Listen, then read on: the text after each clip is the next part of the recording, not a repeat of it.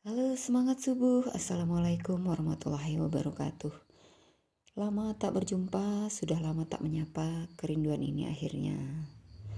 Yang lama sudah terpendam, terhibur dan terkabulkan jua. Kita akan sambung lagi resensi dari buku yang kemarin di bab 1. Sudah sampai ke halaman 18, tumbuh di tengah-tengah perbedaan. India adalah negeri yang mengagumkan namun sayang, aku tidak ditakdirkan tinggal di sana.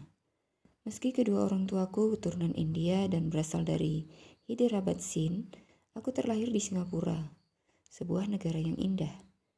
Kakekku dari garis keluarga ayah seorang pedagang tekstil yang memiliki perusahaan keluarga di Sri Lanka. Dia mengekspor dan mengimpor bahan-bahan tekstil dari Eropa, India, dan Cina. Kesibukan bisnis itulah yang mengharuskan ayah kerap bepergian ke berbagai negara sebelum akhirnya menetap di Hong Kong, yang saat itu masih menjadi koloni Inggris, saat umurku baru dua tahun. Asal-usul dan perjalanan hidup keluargaku itu telah mengakrabkan aku dengan tiga kebudayaan dan bahasa sekaligus. Hong Kong, sebuah kawasan metropolis yang ramai dan sibuk, adalah kota yang didominasi oleh populasi etnis Cina. Dari situlah aku belajar bahasa Kanton dengan penduduk setempat. Ayah, ibu menyekolahkan aku dan abangku Anop ke sekolah Inggris yang pembelajarannya memakai bahasa Inggris. Dan sebagian besar teman sekolah kami adalah ekspatriat Inggris. Namun di rumah seluruh keluarga kami bicara dalam bahasa Sindi dan hidup sebagai orang Hindu. Ayahku bertubuh tinggi dan tampan, dan sangat dihormati oleh seluruh keluarganya. Meskipun dia sayang pada kami semua, perangannya kaku dan selalu meminta kami mematuhi peraturan yang dibuatnya. Aku yang masih kecil begitu takut padanya dan berusaha jangan sampai membuat dia marah.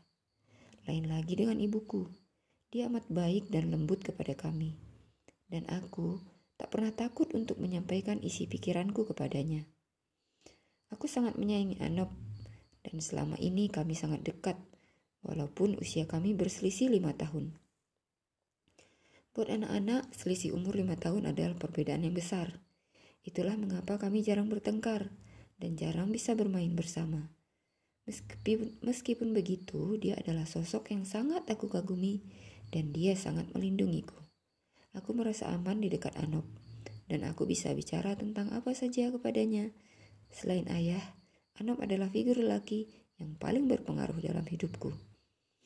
Sebagai penganut agama Hindu yang taat, orang tua kami dulu dijodohkan oleh keluarga mereka. Dan mereka tentu berharap suatu hari nanti bisa mencarikan jodoh yang patut untuk Anop dan aku bila saatnya sudah tiba. Dalam tradisi kami, perempuan diharuskan patuh pada suami dan semua lelaki yang hidup seatap dengan mereka.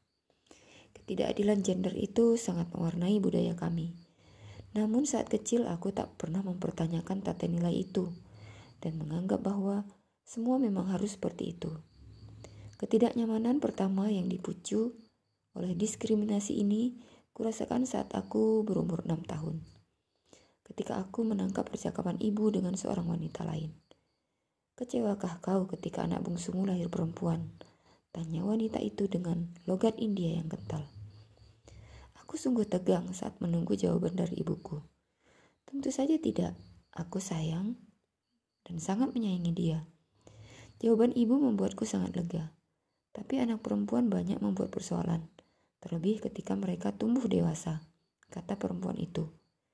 Anak perempuan jangan sekali-kali kau manjakan, kalau kau ingin mendapat menantu yang baik. Dan mas kawin yang harus kita bayar untuk mengawinkan anak perempuan dari tahun ke tahun semakin mahal. Orang mana bisa meramalkan masa depan? Setiap anak, baik lelaki atau perempuan, pasti membawa rezeki sendiri-sendiri, sahut ibuku dengan bijaknya. Ah, untung saja kedua anakku laki-laki semua, balas perempuan itu dengan bangganya. Otak bocahku sudah bisa menangkap nada kebanggaan di balik ucapannya. Setelah perempuan itu berlalu, aku bertanya kepada ibuku, Mama, benarkah anak perempuan membawa masalah? Tentu saja tidak, beta sayangku, bujuk ibu. Beta adalah panggilan kesayangan yang kurang lebih berarti anakku dalam dialek kami. Ibu merengkuh tubuhku ke dalam dekapannya, dan ku ingat pada detik itu dalam hati bersumpah tak akan sekali-kali membawa kesulitan bagi orang tuaku hanya karena aku perempuan. Aku tak ingin mereka menyesal pernah punya anak perempuan. Oke, tempat tinggal pertama kami di Hong Kong adalah apartemen di sebuah bangunan berlantai sembilan di kawasan Happy Valley. Tak jauh dari sebuah arena pacuan kuda, dulu aku so sering berlama-lama memandang keluar jendela, melihat para joki dengan kostum warna-warni melatih kuda mereka untuk menghadapi pacuan di akhir pekan. Ada jalur tram yang membelah jalan raya di luar blok apartemen kami. Dan rangkaian tram itu selalu membuyarkan lamunanku setiap kali dia melintas di bawah sana. Dengan suara gemuruh, ketika aku sedang memandang keluar jendela dari apartemen kami di lantai tujuh. Hampir tiap pagi aku bangkit dari pembaringan disambut bau wangi yang berasal dari dupa beraroma kayu cendana dan kembang mawar. Aku sungguh menyukai baunya, yang seperti memberi rasa teduh dan damai. Biasanya aku akan kudapati ibu yang berjalan menuju ke tempat pemujaan dengan tubuh dibalut salwar kames. Busana tradisional India. Warna-warni berbahan sutra halus India dan, dan kain sifon dari Perancis. Setiap pagi ayah, ibu bermeditasi, berdoa, dan melantunkan mantra-mantra di tempat pemujaan kami. Di depan patung Dewa Krishna, Laksmi, Siwa, Hanuman, dan Ganesha. Mereka bermeditasi untuk membangkitkan kekuatan diri dari dalam demi menyambut hari yang baru. Ayah ibu dengan taat mengamalkan semua ajaran suci dari kitab Weda. Juga berbagai ajaran yang terkandung di dalam buku suci Guru Nanak dan Guru Grand Sahib. Aku sering duduk di depan tempat pemujaan itu, dengan seksama mengamati kedua orang tuaku saat mereka menyulut dupa lalu mengangkatnya di atas kepala dengan gerakan memutar tepat di depan patung-patung kecil dan lukisan para dewa-dewi, seraya melantunkan puja doa umat Hindu. Dan aku selalu menirukan tindakan mereka. Sesudah itu, aku pasti sibuk mengamati Ah Fong, perempuan Cina yang menjadi pengasuh kami. Asik melihat dia menjalankan pekerjaannya sambil tak henti-hentinya berbicara kepada kami dalam bahasa Kanton. Tubuh mungilnya yang dibalut sanfo hitam putih, yakni gaun tradisional Cina, bergerak lincah ke sana kemari di rumah kami. Aku sangat dekat dengan Ah Fong. Dia sudah bekerja di tempat kami sejak aku berumur dua tahun. Dan dia selalu menjadi bagian dari keluarga kami. Pada hari-hari tertentu aku ditinggal pergi ayah dan ibu. Dari pagi hingga petang. Ah Fong yang menjemputku dari sekolah. Dan setelah makan siang di rumah, dia kerap mengajakku ke pasar untuk membeli bahan makanan segar untuk keperluan kami. Kami pergi ke pasar naik tram dan aku sangat menikmati perjalanan bersama Afong. Begitu tram berhenti di luar blok apartemen, kami segera naik. Dan perjalanan naik tram adalah sebuah petualangan yang seru bagiku.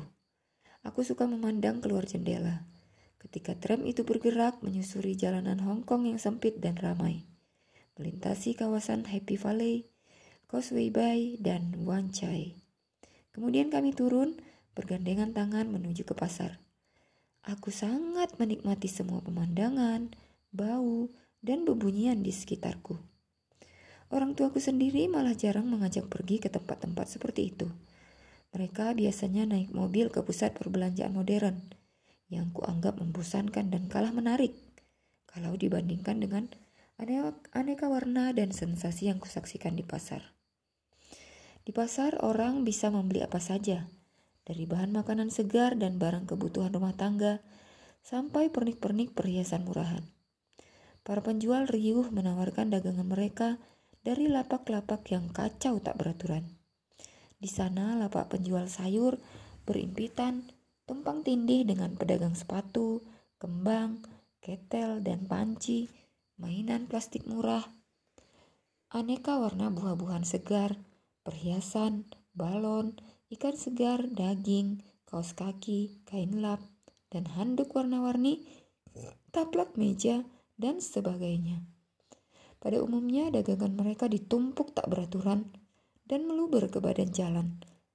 Selama beberapa jam, aku dibuat terheran-heran.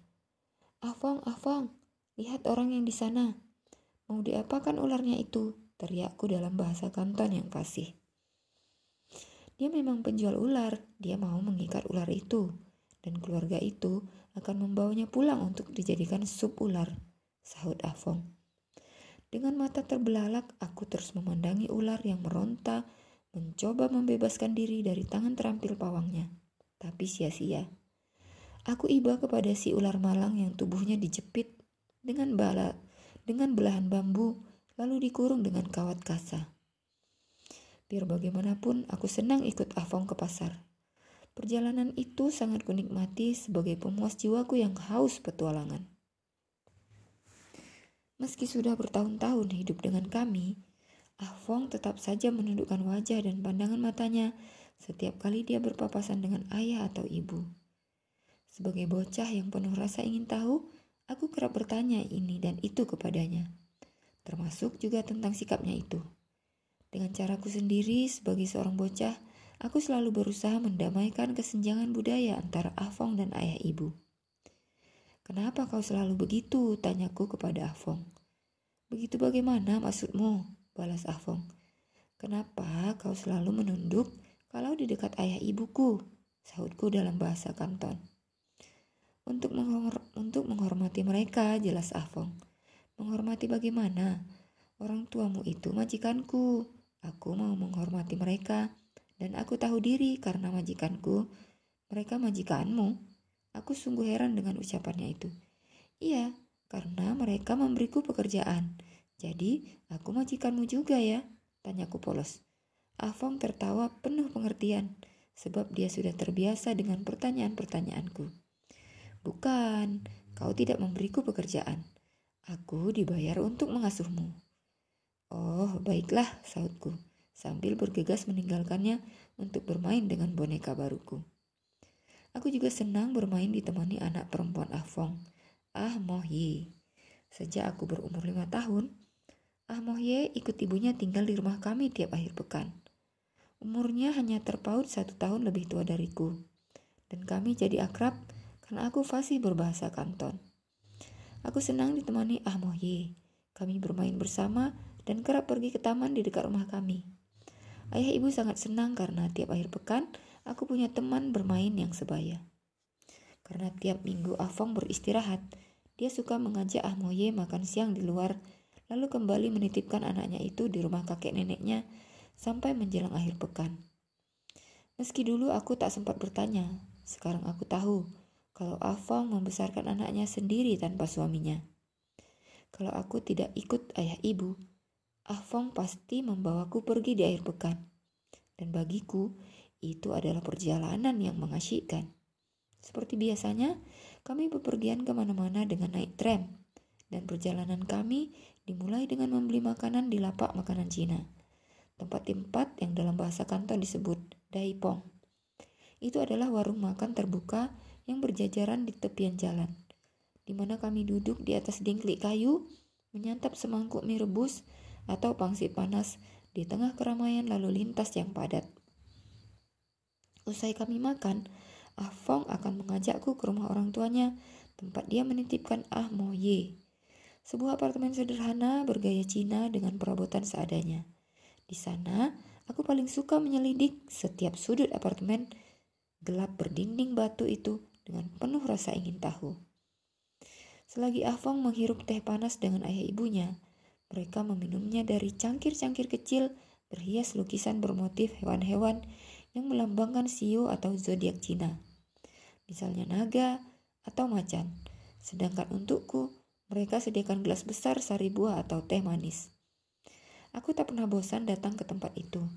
Dan kalau sudah jenuh menyimak obrolan mereka, aku akan mendekat ke jendela-jendela lengkung berukuran besar itu, lalu melihat pemandangan jalan di bawah sana tempat para pedagang ikan menjemur ikan dan kerang segar di atas tikar anyaman jerami sampai benar-benar kering di bawah siraman matahari yang terik. Begitulah masa kecilku. Diwarnai oleh perpaduan dari budaya barat dan timur, karena Hong Kong adalah koloni Inggris yang mayoritas populasinya adalah keturunan Cina. Hari Natal dan Paskah dirayakan dengan antusiasme dan kemeriahan yang sama dengan perayaan bulan hantu atau festival bulan musim gugur. Ah Fong dan Ah Moye banyak mengajari aku tentang berbagai tradisi dan kepercayaan Cina, serta makna di balik perayaan-perayaan itu. Dan aku sungguh senang karena Ah Moye selalu bersama kami selama musim-musim perayaan itu. Perayaan bulan hantu selalu digelar pada malam ke-14 pada bulan ketujuh kalender Cina. Bila hari itu tiba, semua keluarga akan berkumpul dari mendoakan arwah para leluhur mereka dan tak lupa memasang sesaji bagi para nenek moyang yang telah mendahului ke alam baka. Anop dan aku suka mengamati ketika Ah Fong, Ah Moye, dan Ah Chun si tukang masak itu menyiapkan sesaji untuk saudara-saudara mereka yang telah meninggal dunia. Mereka membakar rumah-rumahan dan berbagai replika benda mewah yang terbuat dari kertas. Mereka nyalakan api di dalam sebuah bokor berukuran besar di belakang rumah kami. Tepat di dasar anak tangga di belakang dapur, lalu memasukkan kertas agar apinya makin berkobar. Replika-replika yang mereka buat itu menyerupai mobil, rumah, dan bahkan uang palsu. Dengan cara itu, diharapkan para leluhur mereka di dunia lain sana bisa tetap menikmati berbagai kemewahan. Ah Fong, Benarkah kakekmu akan mendapat rumah besar di surga kalau kau membakar rumah-rumahan kertas itu? Tanyaku menyelidik. Benar Anita, para leluhurku mengharap kami terus mengenang mereka dan mencukupi kebutuhannya, meskipun mereka kini hidup di jagat yang berbeda. Kami semua harus menghormati nenek moyang kami, jawab Ah Fong. Sesudah itu Ah Fong, Ah Chun, dan Ah Moye duduk menyantap makan di meja khusus untuk mereka di belakang dapur.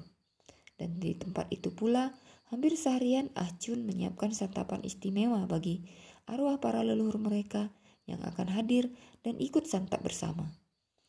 Kulihat ada sajian makanan di tempat khusus yang disediakan bagi arwah para pendahulu. Aku juga ikut makan bersama mereka, dan sebagai bocah kecil aku cemas. Jangan-jangan arwah nenek moyang mereka tidak bisa makan cukup kenyang. Salah satu hari yang paling aku sukai adalah perayaan festival bulan musim gugur. Pada hari itu aku boleh memilih lampion kertas beraneka warna yang memenuhi toko dari lantai sampai langit-langit. Lampion-lampion itu tersedia dalam beraneka macam bentuk dan ukuran. Dan ada juga yang dibentuk seperti hewan-hewan simbol sio Cina. Dan aku paling suka lampion berbentuk kelinci. Ah Fong mengajak Ah Moye dan aku memilih lampion di toko-toko yang berderet di belakang pasar. Festival itu agak mirip dengan perayaan Thanksgiving di Amerika, yang juga merayakan datangnya bulan purnama saat musim panen tiba. Bagian terpenting dari rangkaian perayaan itu adalah cara makan-makan dan membagi-bagikan kue bulan yang bentuknya beraneka macam. Sesudah itu, kami nyalakan lilin di balik tudung lampion kertas dan membawanya keluar rumah. Bersama dengan bocah-bocah kecil di sekitar rumahku, aku dan Ahmoye akan menggantungkan lampion kertas itu di luar rumah, di ranting pohon, atau di pagar. Pada hari itu kami dibolehkan bermain sampai larut malam, mengagumi sinar lampion dan pendar cahaya bulan purnama yang terang dan bulat sempurna. Keluargaku juga selalu merayakan semua hari besar bangsa India, termasuk Hari Diwah, Hari Diwali atau Festival Lampu dengan penuh sukacita. Nah, untuk momen istimewa itu, kami selalu memakai busana baru, dan hari itu sungguh menyenangkan bagiku. Meski masih relatif belia, aku sudah mulai suka berbelanja, membeli pakaian baru untuk menyambut perayaan Diwali. Ibu selalu mengajak aku dan Anop ke Land Crawford yang pada zaman itu merupakan pusat perbelanjaan terbesar di tengah-tengah distrik bisnis Hong Kong. Kami berlari ke sana kemari di bagian perlengkapan anak-anak. Di mana aku sibuk memilih gaun dan rok, sementara Anok memilih-milih kemeja dan celana. Ibu sering membantu Ami. Aku memilih gaun dan khusus untuk perayaan Diwali gaun itu harus lebih meriah warnanya. Pada malam yang telah dinanti-nanti, kami sekeluarga sudah mengenakan pakaian terbaik kami. Biasanya ibu akan membalut tubuhnya dengan sari baru yang beraneka warna dan memasang semua perhiasannya. Sedangkan ayah akan memakai kurta patlon, yaitu baju dan celana tradisional India. Anop dengan baju dan celana barunya, dan aku sendiri memakai gaun baru. Usai mematut diri, kami berangkat ke kuil Hindu yang terletak di kawasan Heavy Valley berbaur dengan orang-orang India yang lain, dan bersama-sama kami menyanyikan bajan, yaitu lembang pu tembang puji-pujian Hindu. Suara kami yang bercampur aduk dengan bebunyian aneka macam genta dan lonceng akan menggema ke langit-langit kuil yang tinggi melengkung dan mengembang di udara malam. Aku masih ingat betapa bunyi lonceng yang nyaring di kuil itu menyentuh dan menggetarkan bagian terdalam dari sukmaku. Pada setiap perayaan hari besar Hindu, Pelataran kuil pasti jadi meriah oleh macam-macam warna, musik dan tarian, dan semerbak aroma masakan vegetarian khas India yang bercampur dengan pekatnya asap dupa. Betapa aku menyukai suasana itu. Mama, aku mau ke depan dulu. Aku mau minta diolesi tilak oleh Bapak Maharaj, pendeta India, teriakku kepada ibu. Dalam bahasa Sindi, sambil berlari menyibak kerumunan orang. Tilak berwarna jingga yang ditempelkan Mahraj ke jidat para peziarah di kuilnya melambangkan mata ketiga umat Hindu. Dan setiap kali kami ke kuil, aku selalu minta keningku diolesi tilak. Ajaran Hindu yang mengakar di dalam jiwaku membuat aku percaya pada karma dan reinkarnasi. Sebagian besar ajaran agama yang berkembang di kawasan Asia didasarkan pada hukum-hukum itu, bahwa tujuan manusia hidup di dunia adalah meningkatkan kesadaran dan kematangan spiritualitas. Manusia terus berkembang melewati siklus dan tahapan-tahapan tertentu ketika manusia lahir sampai dia meninggal dunia, hingga mencapai fase pencerahan. Nah, pada saat pencerahan itu terjadi, manusia berhasil memutusi rantai siklus hidup dan mati dan tak lagi perlu bereinkarnasi dalam wujud badan wadak yang berupa daging dan darah. Level pencerahan yang sempurna itulah yang disebut nirwana. Aku sering risau kalau memikirkan persoalan ini.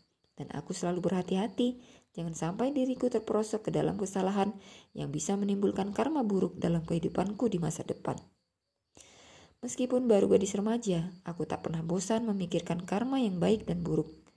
Dan selalu berusaha menyempurnakan diri sesuai dengan tolok ukur kebaikan yang diciptakan oleh keyakinanku itu.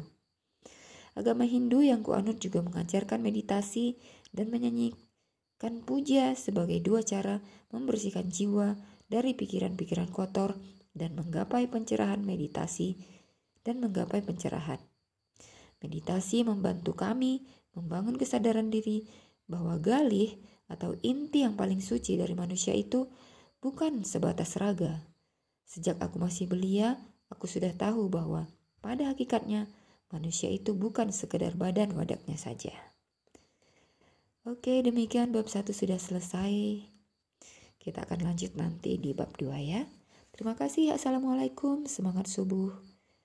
Kembali kita akan berjumpa kembali di bab dua tentang banyak agama, banyak jalan menuju kebenaran. Oke, sampai jumpa.